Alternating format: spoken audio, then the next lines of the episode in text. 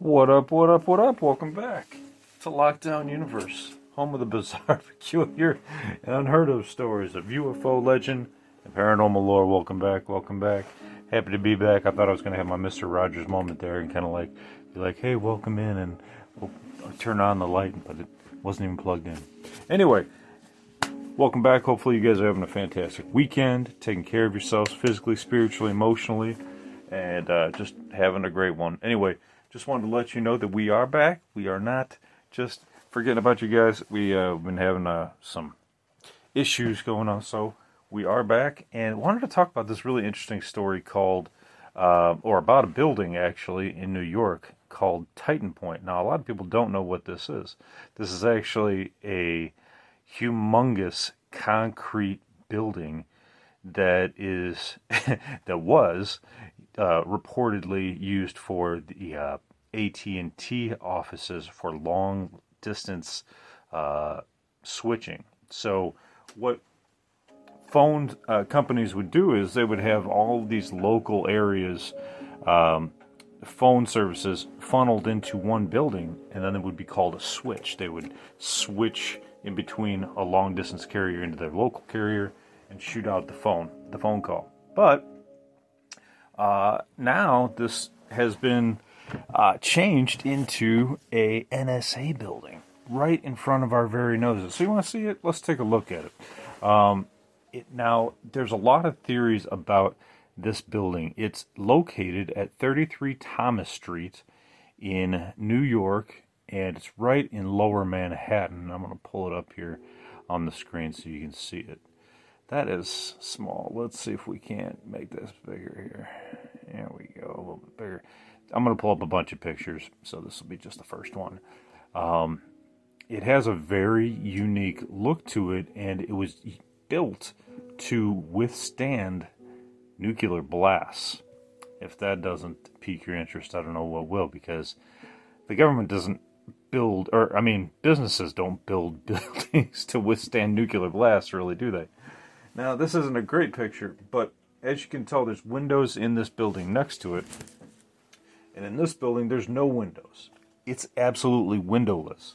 That's pretty unique. That doesn't happen. You don't hear a lot of buildings, if any, without windows, right? Who wants to work in a building without windows? At the 10th floor and the 29th floor of this humongous skyscraper, there are huge ventilation openings that uh, allow for air to get out. Um, so that's that's really all you have in this building is just these two sections that are just massive that allow for ventilation. That's it. This is a good one. Let me pull this over here. See if we can. No, doesn't want to let us pull it over. Um, let me grab another one for you. So here we go. Let's do this. See this one. This is a nice one here. Here we go. So take a look at that beauty. Okay. Here, let's even pull you closer so you can see it a little better. Check this out. Look at this. Here's the 10th floor. Here's nothing else. Other than the opening up here. And then you got the entrance down here. That's it. It's all concrete. It's just one big tank in the middle of New York. You could drive past this thing no problem. So let me pull up TITANPOINTE here. So again, this is TITANPOINTE, and most people refer to it as the AT&T long cable building because that's what it was originally intended for. So let's go back to the beginning as I kind of jump to the to the you know more current time frame. We'll go back to the beginning and talk about a little bit about the introduction of this building and why it was initiated in the first place. So let's pull up. I had a nice little intro on TITANPOINTE. Now, see, here's the thing about TITANPOINTE too is that um, people didn't refer to it as TITANPOINTE until Edward Snowden came out and specifically marked it on his map as the TITANPOINTE building. It's actually part of the NSA uh, now.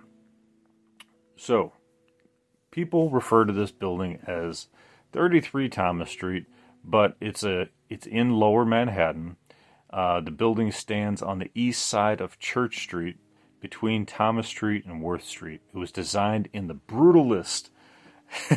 I love that uh, architectural style, which it had the brutalist architectural style. It was originated for socialist and communist uh, countries.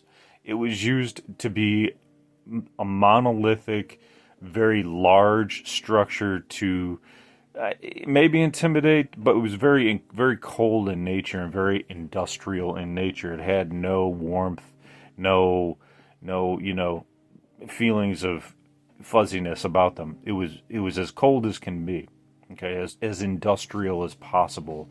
Um, the architectural style started back in the 1950s uh, with uh, in the United Kingdom. Uh, it was because of the post-war era. Um, these countries had to rebuild, especially the communist countries. So they used this style to rebuild, to make it cheap, but also efficient and strong. But if you think about communist society, right, they're focused on just having you work and you know not having you focused on anything outside, right? So they want you to be focused on work. So no windows. Um, it's interesting to have a building in America, home of the free land of the brave, and having no windows. Well, they did it for a reason. They wanted this thing to withstand nuclear blasts. Interesting that they wanted to withstand nuclear blasts in New York City. But yeah, you can drive right past this thing. It's amongst other skyscrapers, but this thing towers above a lot of other skyscrapers. It has about 30 stories to it. Uh, it's 500. It has yeah, 550 foot tall. Um, it has three major switches inside of it, which are you know interchange long distance switches, um, and the location that it was built on was actually the previous site of some iron, uh, cast iron buildings that were typical of the area, um, but then they built upon that straight concrete. Really interesting. Um, the reason I'm bringing this up is because it's you know it's more this this this episode is really more Big Brother. Okay, Big Brother right in the middle of your city. Okay, a lot of people think, oh, they're in some, you know, I don't know, you know, underground facility, and they, that's how they monitor. No, man, they're right in downtown Lower Manhattan, just monitoring everybody. They have satellites on top of the building as well. You want to see them? Let's check them out. I'll pull them up right now. Um, let's make this bigger. We'll zoom in a little bit, and we'll pull it up on the screen. So as you can see here, pull the, pull the computer. Here, I'll pull the phone up a little bit better here. As you can see, there's a huge satellite here, huge satellite here.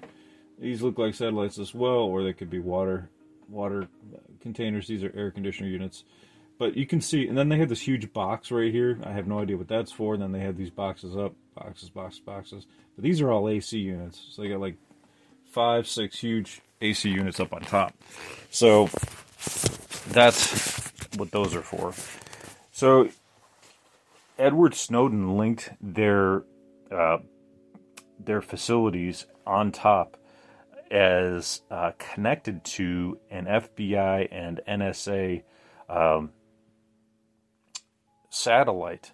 Now, this is what sucks about the government. Well, there's lots of things that suck, but they named one of their satellites, one of their spy satellites, SKIDROWE. Can you believe that?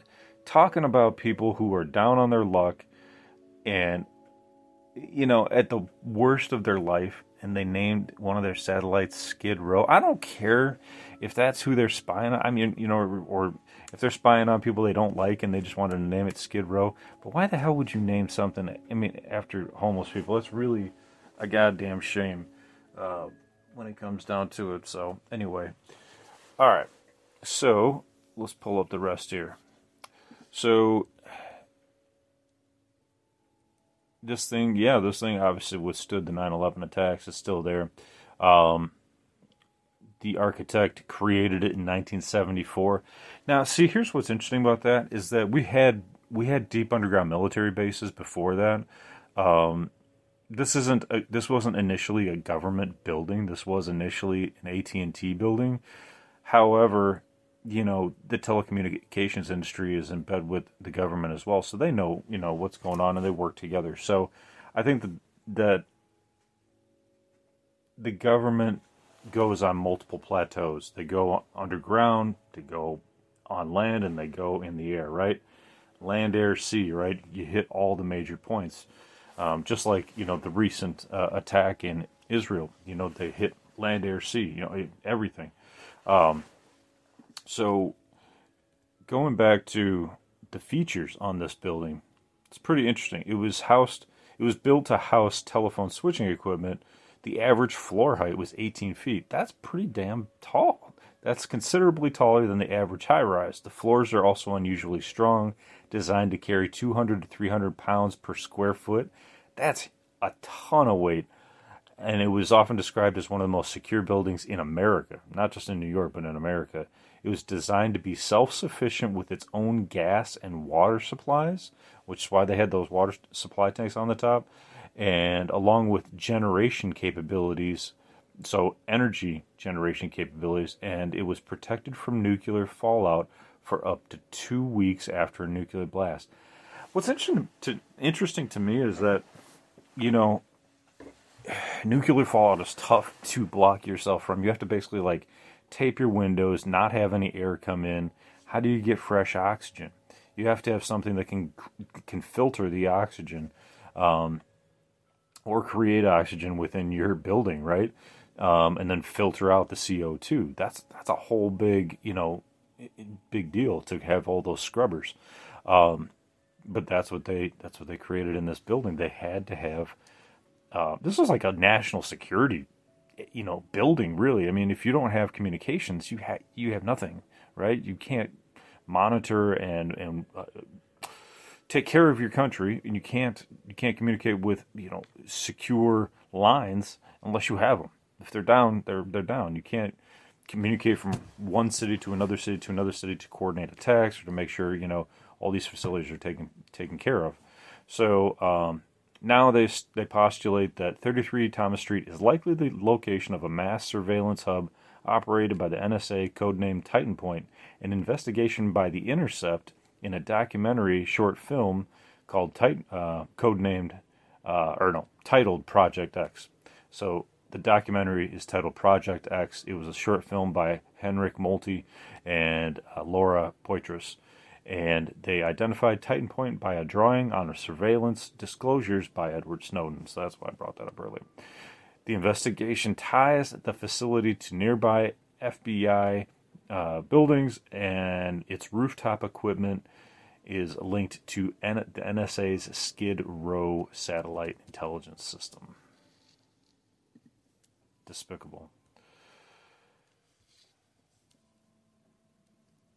Just moving along here, just looking to see. It was the the, the building uh, prominently appears in the X Files episode. This that's the title of the episode.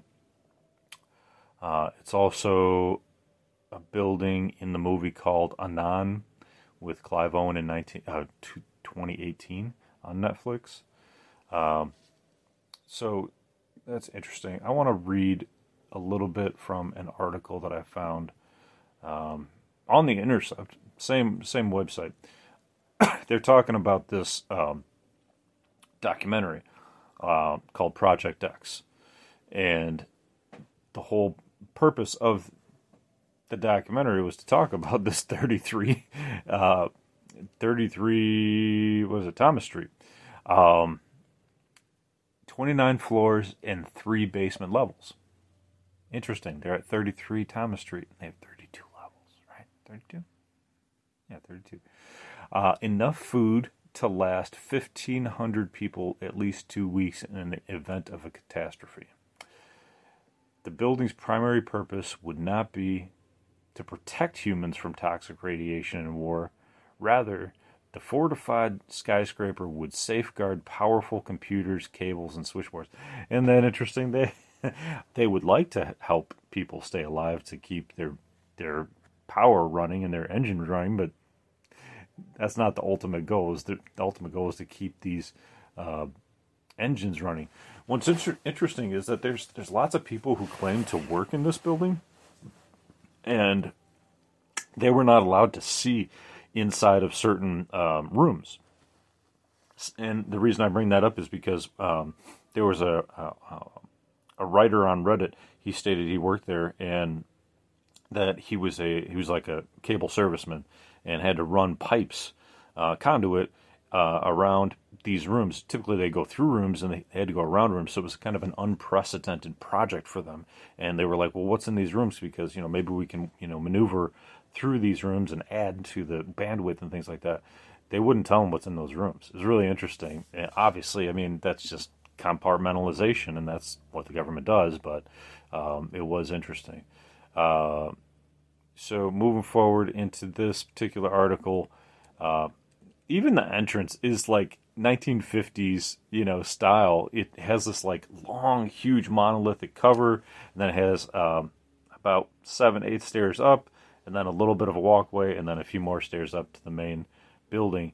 It reminds me of like that building in Men in Black where Will Smith had to like walk up and like it was his first time going to the building, and there's one guy sitting there reading a paper, and it's just this monolithic building with nothing, no windows, no nothing, and that's exactly what it looks like, except it's like 29 stories tall instead of like, you know, I think that building was a little bit smaller.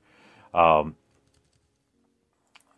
inside 33 Thomas Street, there's a major international gateway switch, according to a former AT&T engineer, which routes phone calls between the U.S. and countries around the world. So of course they're going to tap into it. This is the same stuff that you know Fidel Castro does. He he monitors everything that goes, comes into his country.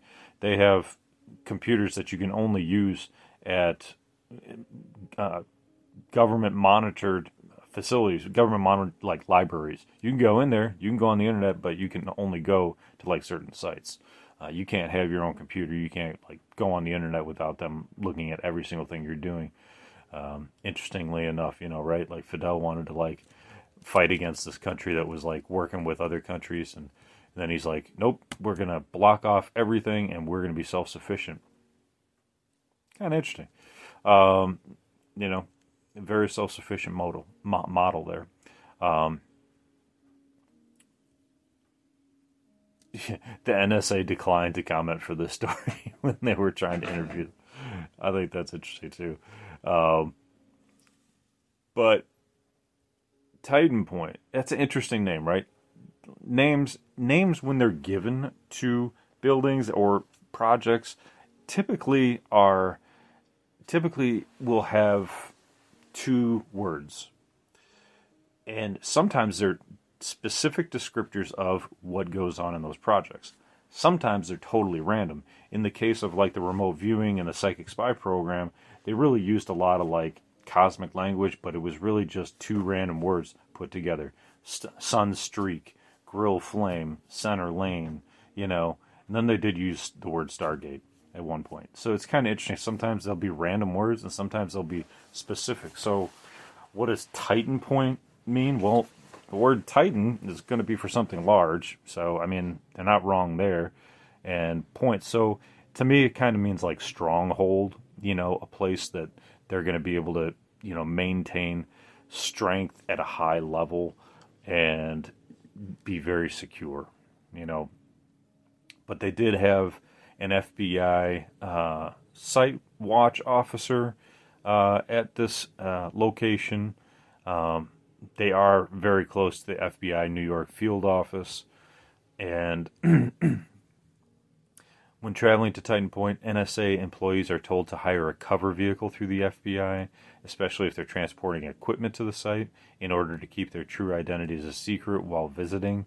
Agency employees are instructed not to wear any clothing displaying NSA badges or insignia. This is really interesting. I don't know, you know, they don't want anybody to know that NSA is there. They know where the FBI is, so, you know, but I guess the NSA is a little bit more secretive.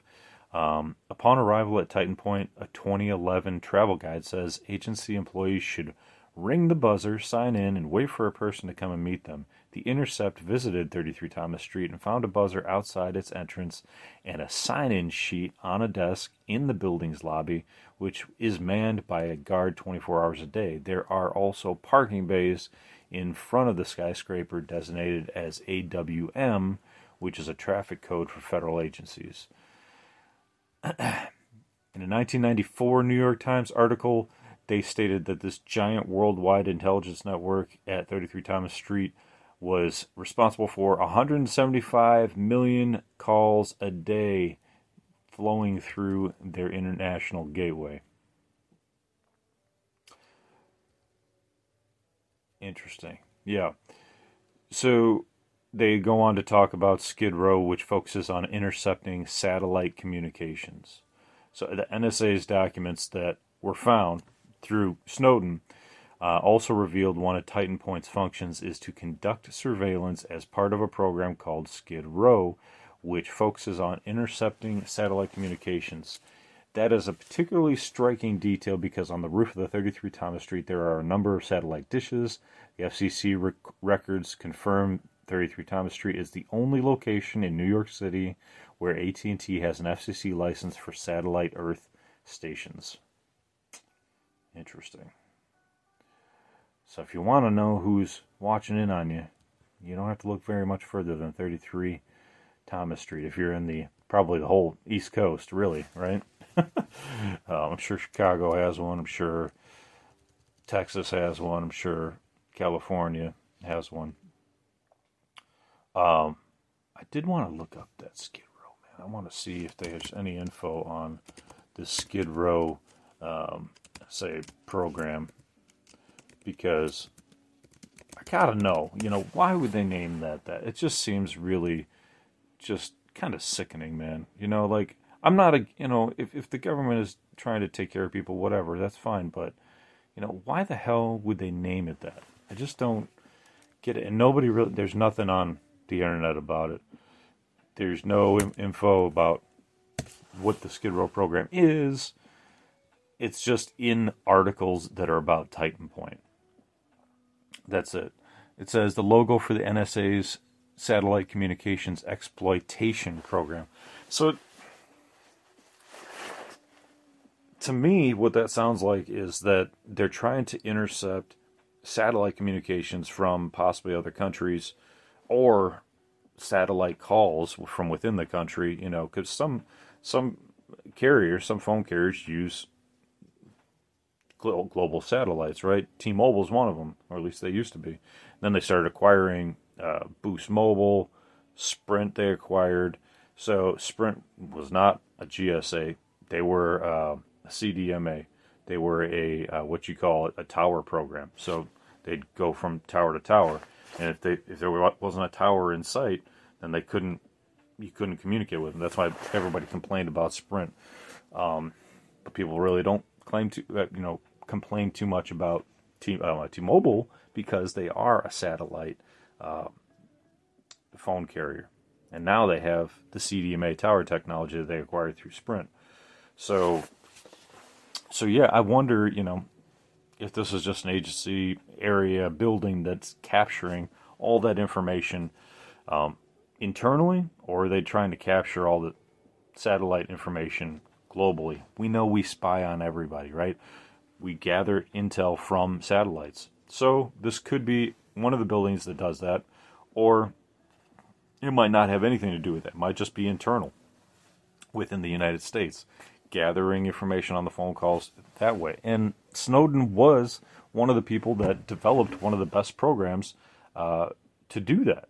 And then the NSA took that program and weaponized it. Snowden wasn't trying to weaponize it against the American people. He was trying to create a program to to protect us from terrorists. And so when he did that, they took the, they took that whole that whole code and used it against the American people. So if you haven't seen uh, that that movie, uh, Snowden, uh, great movie. Um, one of my favorite actors that was in uh, Inception is in that, and he does he does Snowden so well. Like immaculately. Um, let's pull him up. I don't want to get his name wrong because you know then people be, be mad at me. Uh, even Nick Cage was in there. Um, Joseph Gordon-Levitt. I always get his name wrong. I really like him a lot. He uh, he plays Snowden really well and did a hell of a job. But yeah, Nick, I forgot Nick Cage was in there too. Um, great movie. Go check that out, man. If you want to know more about what he did and then what the government used his programs for, fascinating stuff, man. Fascinating stuff. They really lay it out well. So anyway, um, I guess if you're taking a trip through New York and you're just like, hey, I just want to go see some cool stuff, take a trip past 33 Thomas Street. Uh, you'll be guaranteed to be fascinated about, uh, you know, what the hell is this humongous, what appears to be concrete monolith that doesn't look like it belongs in the city at all? Well, that's because it really doesn't. Um, one other thing too, there is a spy museum in D.C. So if you're cruising through New York and you want to go see something else that's super cool, go check out the International Spy Museum. I did do a podcast about this a while back. Um, I didn't have the video up yet, but I'll post a little video or um, a little picture it here right now so you can see it. Let me see if I can. Can I drag this over? Let's pop this up here. This thing is super cool. I really like it a lot. Let me bring this over. Yeah, check this bad boy out. Look at how cool this is. And it even has spy on the side of the building. And yeah, if we move over, you can see there's all kinds of really cool museum pieces in there. But this building itself is super, super neat. Um, I would definitely check it out if I was in the DC area. Anyway, there's lots of cool stuff. Go check it out get out there, go for a drive. What the hell? Can't hurt anything, right? And uh, maybe you'll be able to, uh, you know, get a little tour of the place. Maybe you'll be able to find out your own secrets. Maybe you'll be able to help us learn more about uh, Big Brother because this building really is like Big Brother. It really is like 1984. It, I mean, if you thought 1984 wasn't possible, just go check out this building or check out the Spy Museum. I did I did a series of podcasts about the Spy Museum and talked about different pieces that were in the Spy Museum. I might go back to that just because they're so interesting and so cool. Um, and it is government, you know, conspiracy stuff. You know, it's it's government spy stuff. So it definitely correlates with the podcast. So I hope you guys are having a great day. Um, I'm to jump out, but I am to try to uh, put out a few more podcasts here for you, and uh, I'm enjoying it. So I hope you guys are too. I Hope you're taking care of your, yourselves spiritually, physically, emotionally, following through on all those hobbies and goals and dreams. Keep yourself alive, keep a light in your eyes, keep positive, keep strong, and as always, continue to question the universe around you. Please like, follow, and subscribe. That'll help the podcast grow and help me as well uh, be able to continue. I hope you guys have a great day. Take care. Lockdown Universe out.